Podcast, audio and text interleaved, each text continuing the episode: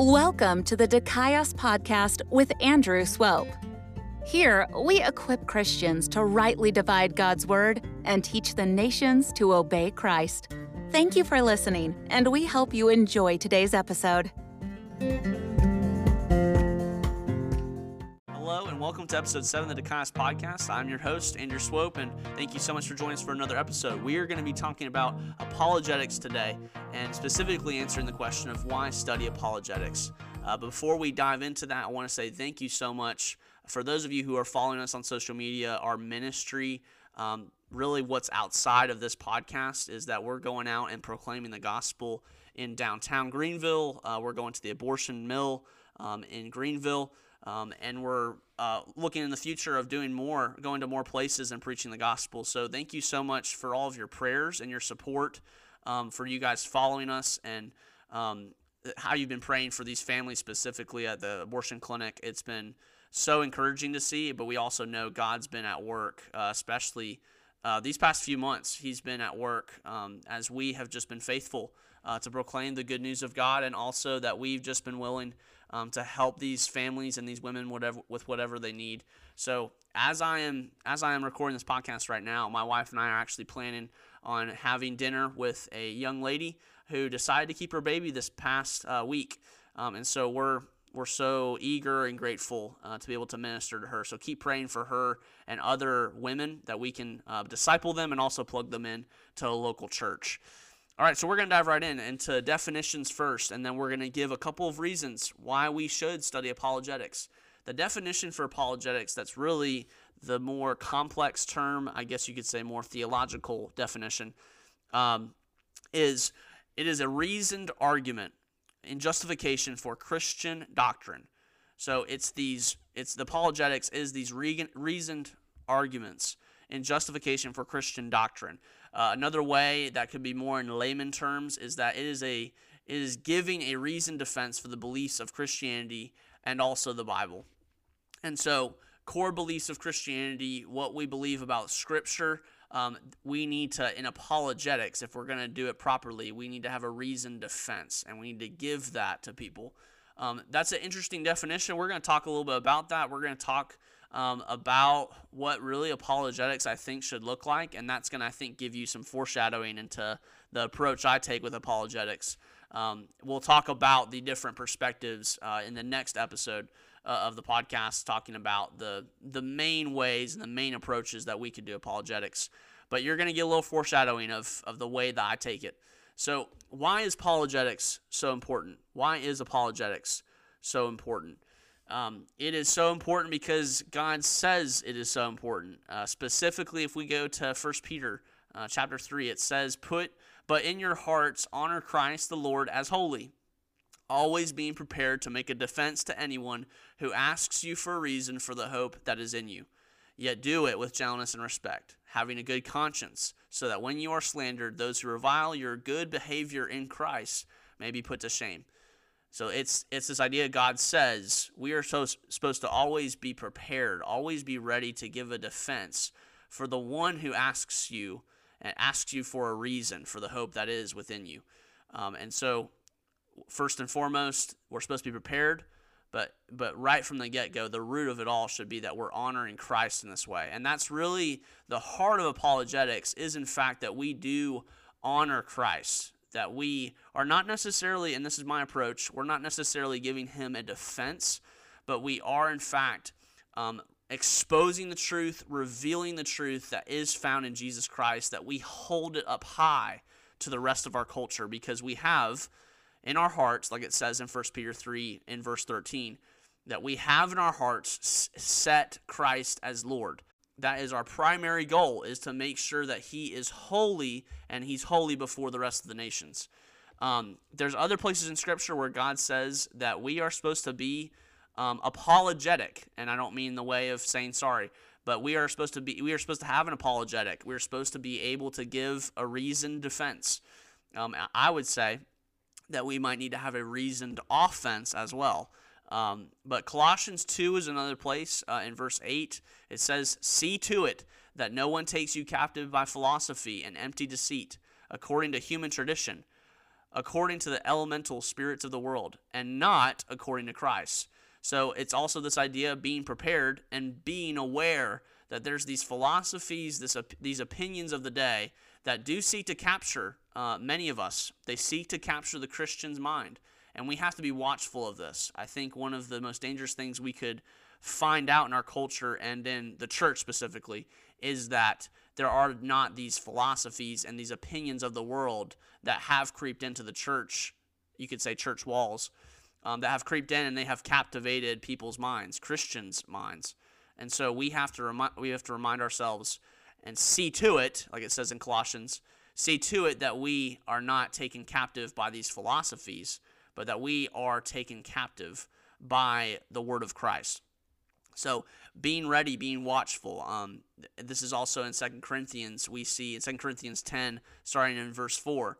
For the weapons of our warfare are not of the flesh, but have divine power to destroy strongholds.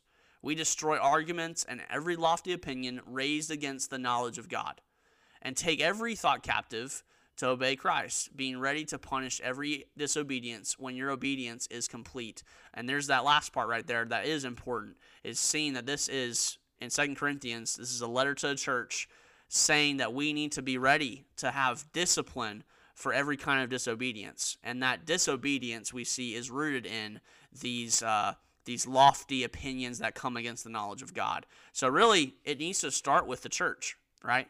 The apologetics does indeed start with in the context of the church that we've got to be ready to punish every disobedience that comes from um, that comes from these lofty opinions, these um, these uh, philosophies that are according to human tradition rather than the knowledge of God. So it starts with the church, and we've got to destroy these arguments. Um, our our weapons are not this this flesh on flesh warfare, uh, not hand to hand combat physically, but it's that we've got. Um, with the word of God, we've got divine power in that. That's where the authority is to destroy strongholds. And so these opinions, they're going to be destroyed. These, uh, these arguments um, are going to be brought before uh, the King of Kings, the Lord of Lords. That is the throne of God, and at his right hand is Christ. So every thought is going to come before Christ and is going to be submissive. Um, and that's that plays into kind of our eschatology, I think, a little bit, is that Christ is putting all of his un- enemies underneath his feet as his footstool. That God is, in fact, working in a way so that there's all these enemies before Christ and being subjected to Christ. Um, and so that's a that's an important thing to keep in mind is that our eschatology does matter, especially when it does come uh, to the to the practice to the study of apologetics. Um, and so this is important because God said so. God said that we're supposed to take apologetics seriously, that we're supposed to work on it. We're supposed to be, in a way, we're supposed to be ready um, for the culture to speak up. That's that's truly the heart of apologetics. It's not that we want to go into these debates. Um, I think Voddie Baucham said, I think he said it very well. Um, many times uh, we see the apologist as the one who's having that formal debate with somebody, the one of the greatest atheists of our, atheists of our time, um, one of the greatest philosophers of our time, and they're going toe to toe. But that's really not the case of of what we see with uh, casual, everyday apologetics. Uh, we are not in formal debates, and there's not great of a likelihood that we're going to be uh, one day. So the reality is, we've got to be prepared as the body of Christ, every single one of us, for the culture to speak up against the knowledge of God, and we are supposed to respond back. We're supposed to be ready, giving a defense, and in a way, also an offense um, to the hope that's within us. Um, and so God told us to do this. God said we should be ready for that. He said, watch out for this. Now, the second reason, so that was the first reason, is that God has, has told us to be studying apologetics, understand what the culture is going to say to us, what it's going to bring against the knowledge of God, and then what we need to be prepared um, to destroy these strongholds with the Word of God. The second reason is that because our culture is, in fact, subjected to the, the judge, and therefore they need hope. And this is what we see with 1 Peter 3.15. So this is what indeed distinguishes uh, approaches to apologetics. But this is a huge reason why I think, and really why I got into doing um, studying apologetics and looking into all these different things, looking into different religions, but of course looking into these different approaches. Um, and why I, why I was really intrigued by it is because there is one approach that I've known very well growing up that I've I've been exposed to a lot when it comes to Christian apologetics. Um, I just I'm very familiar with it. Uh, a lot of YouTube videos that I watched when I first became a Christ follower, um, they were they had this approach. So the first approach is that the culture and the non-Christian are the ones who are in the judgment seat. And therefore, we are the ones, Christians, are the ones who must give a defense. Like if you were to picture a courtroom, we're supposed to be the lawyer giving a defense for our defendant, who is, we could say, you know, Christ or Christianity. And we're supposed to defend the existence of God, the deity of Christ. We're supposed to defend the authority of Scripture, that it's inspired by God. So the, the culture is put in this judgment seat. And so we're supposed to we're supposed to give an answer to them. You know, we're supposed to give them a defense. And I think that can be understood. I think with the language of the New Testament, I think we could assume that, but I think we need to be more more careful here because many times in scripture how we're supposed to deal with the world is actually quite contrary to this idea and this approach. The culture and the non Christian are not in the judgment seat the reality we see with the apostles, the reality we see of these New Testament letters, um, that you know God is encouraging us and He's telling us this is how our approach is supposed to be. Is the reality is God is in the judgment seat, that He is the one who is in the courtroom and He's sitting on the throne. He's sitting on the judgment seat and He's going to decide the verdict, not the culture. So God is the judge, and then the culture is supposed to respond is supposed to respond back to him. They're supposed to give a defense for why they might be in the right. Um, because in the end, in the end, uh, we see, according to what Scripture has told us, that these people already know. The culture already knows. The non Christian already knows that God exists. They already know that Jesus is Lord. And they already know that God's word is, in fact, inspired and inerrant. And I'm going to give you some examples of that that we see from Scripture so, so understand this. God is the one in the judgment seat, and the culture is, in fact, supposed to have their turn. It's not just that the Christian is supposed to defend their faith. The atheist, uh, the Muslim, they also have to stand before God giving a defense because that's truly the scenario. That's truly the situation. So we need to be very careful here because I think the latter approach is way more helpful, but not just helpful, it's way more biblical. Uh, it's way more biblical in its foundation. The first approach, I think, has misinterpreted things. Um, and several people have helped me realize this. Um, there's been a lot of people who've helped me and influenced me. I think Apologia has been very helpful in this way. Um, also, there's a guy, but Sye Ten Bruggencate, he has been very helpful and helped me understand that we we see this um, many times differently. We don't see apologetics in this way. The reality is he is on the judgment seat, and so they already know. Romans one is is telling us this clearly, is that for the wrath of God is revealed from heaven against all ungodliness and unrighteousness of men, who by their unrighteousness suppress the truth. So what they're doing is, as a culture and as a non-Christian, as a, sec- a secularist or as part of a different religion, is they suppress the truth by their unrighteousness. So it's really not the issue that they need proof of God. It's the reality that they already know God, but they suppress that truth.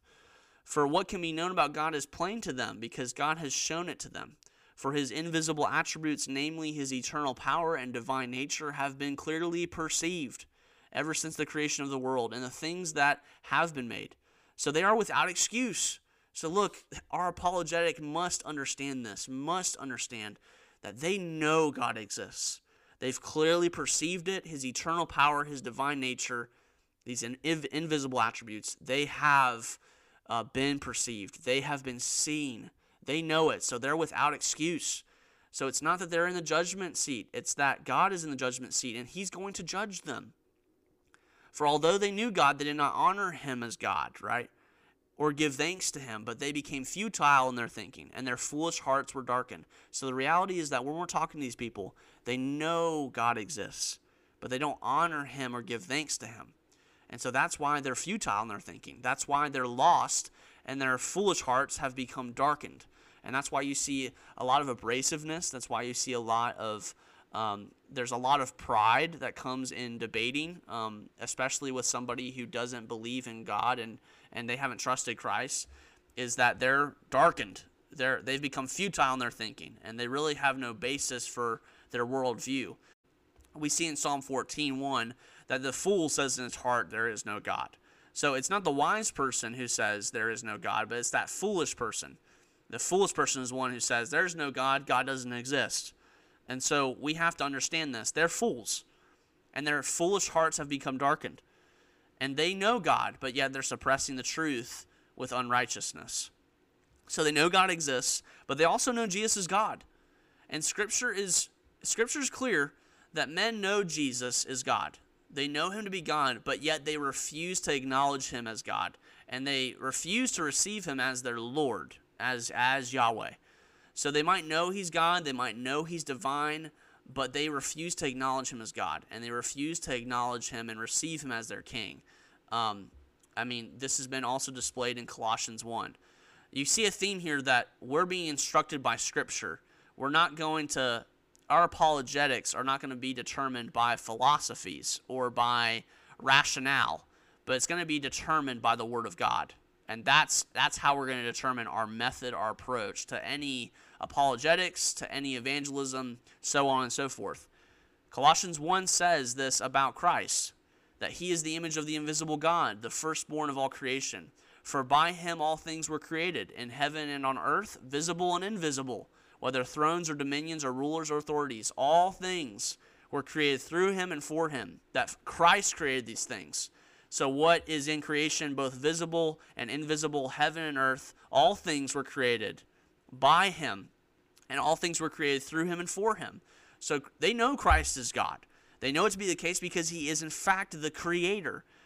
He is before all things, and in him all things hold together. And he is the head of the body, the church. And he is the beginning, the firstborn from the dead, that in everything he might be preeminent. For in him all the fullness of God was pleased to dwell, and through him to reconcile to himself all things, whether on earth or in heaven, making peace by the blood of, the, of his cross. So they, they know got to be the case because they suppress the truth and unrighteousness, like Romans 1 says. They know their Creator. And not only do they know Creator like He's God, the Godhead, but that He's God and that He's Jesus. That He's created all things, and through Him, uh, all things have been created and are for Him. So there's also, we see in John 1, there's also the basis that we see of in John 1 that he comes to the world, but the world doesn't receive him. They don't receive him as Lord. They don't receive him as uh, the Savior, but they do know him. They do know him because he is their creator. So Jesus, it says, He was in the world, and the world was made through him. Yet the world did not know him. He came to his own, and his own people did not receive him. But to all who did receive him, who believed in his name, he gave the right to become children of God, who were born not of blood, nor of the will of the flesh, nor of the will of man, but of God. So listen, once again, we don't need to defend Christ and his deity. That's not the first thing we need to realize and the place that we're coming from. We need to understand that they know God and they know Christ as creator. They know his deity, but they don't receive him as divine. They don't receive him and believe in him because, like it says in this passage, they didn't receive him because they were not born of God and they must be born again. So they know he is God, but because he's in the beginning, because he's created everything, but we truly see that they have to be born again. And so when we're doing apologetics, there is this there's this nature in which we're actually doing evangelism as well. And we'll talk more about that, I think, later on um, in these next few episodes. That really, when we're doing apologetics, we have to come from the place that these people are not going to understand. They're not going to be justified before God, uh, who is on the judgment seat, unless they've been born again of the Spirit. And so that's what has to take place. So we have to come in strong here with an offense. I need to defend my beliefs before the culture. No, we need to come on offense and say, You believe in God, and you know Christ is Lord. You know He is, but you don't receive Him as Lord because you suppressing the truth and unrighteousness. You continue to do that. Um, you know he's your creator. You know all things are for him, but you choose to push him away, and that's because your hearts are your foolish hearts are darkened.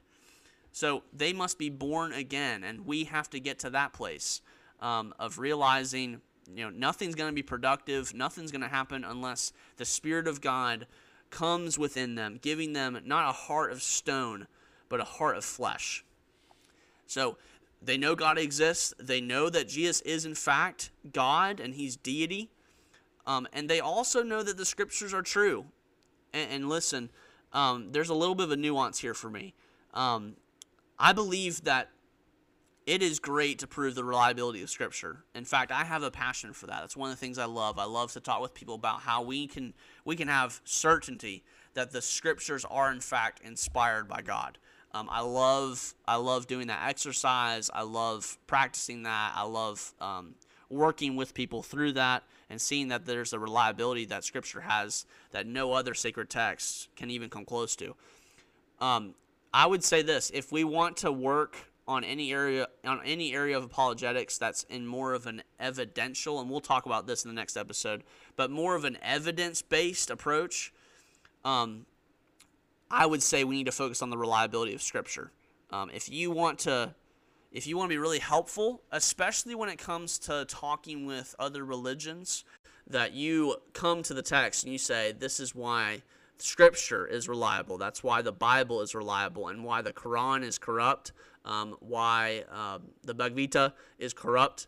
Um, so th- there's some benefit, I think, to this when it comes to um, really showing that there's a reliability to Scripture. But so I think that's good. I think we can try to work on textual criticism. I think we can try to work on showing the reliability of Scripture to those who might be of other beliefs when it comes to beliefs in God. Um, everybody has beliefs. I think we can really fight against the atheist belief, the naturalistic worldview, with this idea that they need to give a defense to God. Um, and so we can turn around on them. But if we want to really, I think, have good conversation uh, with people of other religions and we want to be completely thorough, we need to work on understanding textual criticism, understanding reliability of the scriptures. Um, God has preserved His word, He has kept it, and we can trust in it. But it's not that they don't know the Bible to be true and authoritative, they know it to be true. But that God's law is not written on their hearts. Once again, they need to be born again. They need the Spirit of God to give them a new heart, one that has the law of God written on it. Um, so, therefore, because they don't have the law of God written on their hearts, the Spirit hasn't worked on them, they're going to detest the Scriptures. They're going to suppress the Scriptures. They're going to try to twist the Scriptures. But they know the Scriptures to be true. They know that if you test it and test it and test it, it's going to stand. And they know that there's reliability to the Scriptures like nothing, uh, no other text that we have in history. But what they'll do is they know it to be true, and yet because God has not written His law on their hearts, they're going to hate it. They're going to absolutely hate it and despise it. And when you speak it to them, um, there's going to be some because of their hardness of heart, they're going to turn away from you. They're going to they're not going to be willing to listen. That's because they have not been born again. But we know this to be true. We have to listen, Christian. If we're going to do apologetics, evangelism um, with people, we need to understand we come from the basis that everybody does indeed know Scripture is authoritative, it is divine. There's something unique about it. They know it to be the case. And especially Christians, those who've been born again, we do believe that God's word is final and it is our ultimate authority. So we go on the basis of that and not any other philosophy. And many of our apologetics and I think there's some great apologists out there, but they're going with the wrong approach because they're not starting with God and His Word. And they're not, and therefore they're not going to honor Him completely. So we know that all Scripture is breathed out by God. 2 Timothy 3.16. That heaven and earth are going to pass away. But it says, Jesus says to his disciples and those listening, his words are not going to pass away. That the word of God will stand forever. The grass is going to wither away the flowers are the flowers of the field are going to pass away but the word of our god stands forever so that's in luke 21 33 about jesus' words and then isaiah 48 talking about the word of god stands forever um, Hebrews 1 3, they know by the word of his mouth. They know he's created things by his very word. By his word, the word of his mouth, that he creates things and he sustains things in creation.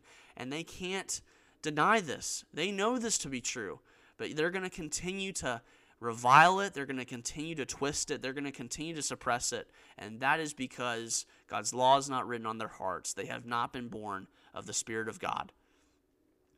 We also see that God's word is living and active. They know this to be true. They know if we use the word of God properly, they're going to get cut. And the reality is, all of culture, all of culture doesn't have a shield against the word of God. And they don't have a sword against the word of God. Listen, they might have some maybe some clothing, but God's word tears through that. God, the sword of the Spirit tears through that because the Word of God is living and active and it's sharper than any two edged sword. It's able to cut through bone and marrow, is what Hebrews 4 is, is showing us. So we have to stand on the Word of God and say, You know the Word of God to be true. We can show you the reliability, and yet you're still going to reject it because you've not been born again. And God needs to change your heart, and that's by His grace. That's the second reason, is that we uh, can stand knowing that they know God to exist. They know that Jesus is is God and they know that the scriptures are true and perfect and will not pass away. And that's coming from the reason that the culture is in fact subjected to the judge and they need hope. And that should be our motivation is that these people need hope because the reality is they're not in the judgment seat. They're standing before the judge and they're going to need to have a good defense before that judge. Because if they don't have a good defense before that judge, they will be found unrighteous and be condemned. So, this should be a motivation for us to do apologetics, is because the culture is in desperate need of it. The unbeliever is in desperate need of hope that's living, and, and it's, it's, it's actually substantial. It's going to stand before God's, God's throne. Um, that's a motivation. So, that's the second reason. And there's a lot in there, I know that, but hopefully it was helpful to you. The third reason and this is really going to be a quick one, is because why is apologetics so important? Because if we are faithful Christians, we will be apologetic Christians. And what do I mean by that? I don't mean that um, I don't mean that we are going to be apologizing for our Christianity, right? I don't I don't mean that we're going to be apologizing for our beliefs, um, for doctrine. That's not what I'm saying. I'm saying that we, if we're going to be faithful to King Jesus, we need to be able to give this reasoned defense for the hope that we have in Christ. It's it's just going to be something that when we pursue faithfulness with him, with him, when we're chasing after him in godliness by faith, that when we're doing that, automatically, just naturally, the world is going to ask us, why, why do you have this hope within you? It's just going to happen. The reality is, when we go into this world, Jesus tells us we need to be salt and light. That means we're going to stand out from the rest of the world. And we need to be apologetic Christians. We need to be, in being faithful Christians, we're going to be apologetic Christians. We need to be willing to be salt and light that preserves and exposes the truth to the world. So whether you're in a factory doing your factory work, whether you're waiting tables, whether you're raising kids, whether you're teaching in the classroom, or if you're running a business, no matter what your career might be, no matter what your vocation is, you must be ready to give a defense for the hope that's within you. So if it, if we're preaching, we need to we need to be reminded that we have to study apologetics. When we're teaching people, we have to be reminded it's it's important to study apologetics. That when we're discipling people, we need to understand apologetics. When we're eating, we need to understand apologetics. When we're worshiping or when we're going to work, we need to understand apologetics. You have to understand that if you're going to be a faithful Christian in this world, you have to be an apologetical Christian as well. So there's going to be these objections, and there's also going to be these questions that unbelievers and the world are going to ask you. Why do you why do you have hope like that? Why why is your hope in Christ? And we've got to be ready, Christians, especially. I mean, I know we I know people probably say it every single time. Every generation is going to say, we've got to be ready to give an apologetic. We've got to be ready to be salt and light. But but truly, I mean this right now in the time that we're at in our country, the pandemic stuff we're, we're seeing that pastors are being locked up. Um, we're seeing that regulations, the government is putting regulations on the church um, that we haven't really truly seen with the American church, I don't think ever in our history. Um, we've got to be ready. we've got to be ready to give our defense for the hope that's within us, the hope that we have in Christ. We need to seek to honor Christ as, as holy, to honor Christ as our Lord, and we need to do that. Um, we need to we need to do that with an apologetic. We need to do that by putting in the work uh, and studying and looking up things and making sure um, this is what the Mormon says. This is what the the secularist says. This is what um, the Buddhist says. We need to be ready to give a defense for the hope that's within us. So I hope this was helpful to you today. This is something that we have to work on as a church. This is something that we have to we have to put some more time in. I think in, in our own personal time, we have to put in the work of really being able to give a defense for our faith. Um, but it needs to come from the right perspective. It needs to come from the idea that the world is in judgment before God, and they need this hope they we offer this hope to them. It's not just that we defend it, but it's also that we're offering it to them. And so I I think this is uh, something we need to work on. I'm praying that we as a church are going to work on it, and we're going to have more men and women rise up to the occasion, stand before the public square, go into the go into the churches, go into the local communities, and be faithful to the Lord Jesus Christ, setting Him apart as Lord and holy and, and being able to give a reasoned defense for the hope that's within us, that whenever, whenever somebody asks, we might be able to give them an answer. And they one day might be able to give an answer to God that is not uh, by anything else other than faith in Christ alone. Thank you so much for listening to this episode of the Dikaios Podcast. Uh, if you want to learn more about our ministry, what we're doing when it comes to going out in the public square, going out to these clinics, you can go to our website, um, it's dikaiosministries.com, and it's spelled like it is with the with the podcast, uh, kaiosministries.com. Go there and learn more about what we do outside of this podcast, as well as how you might be able to help us. Um, if you want to support us in any way, please message me, or you can also donate um, on that website um, to our ministry efforts. But thank you so much for listening to this episode of the Dikaios Podcast, and continue to pray for us as we're ministering to people and helping families, helping women um, at the clinic, as well as in downtown. God bless.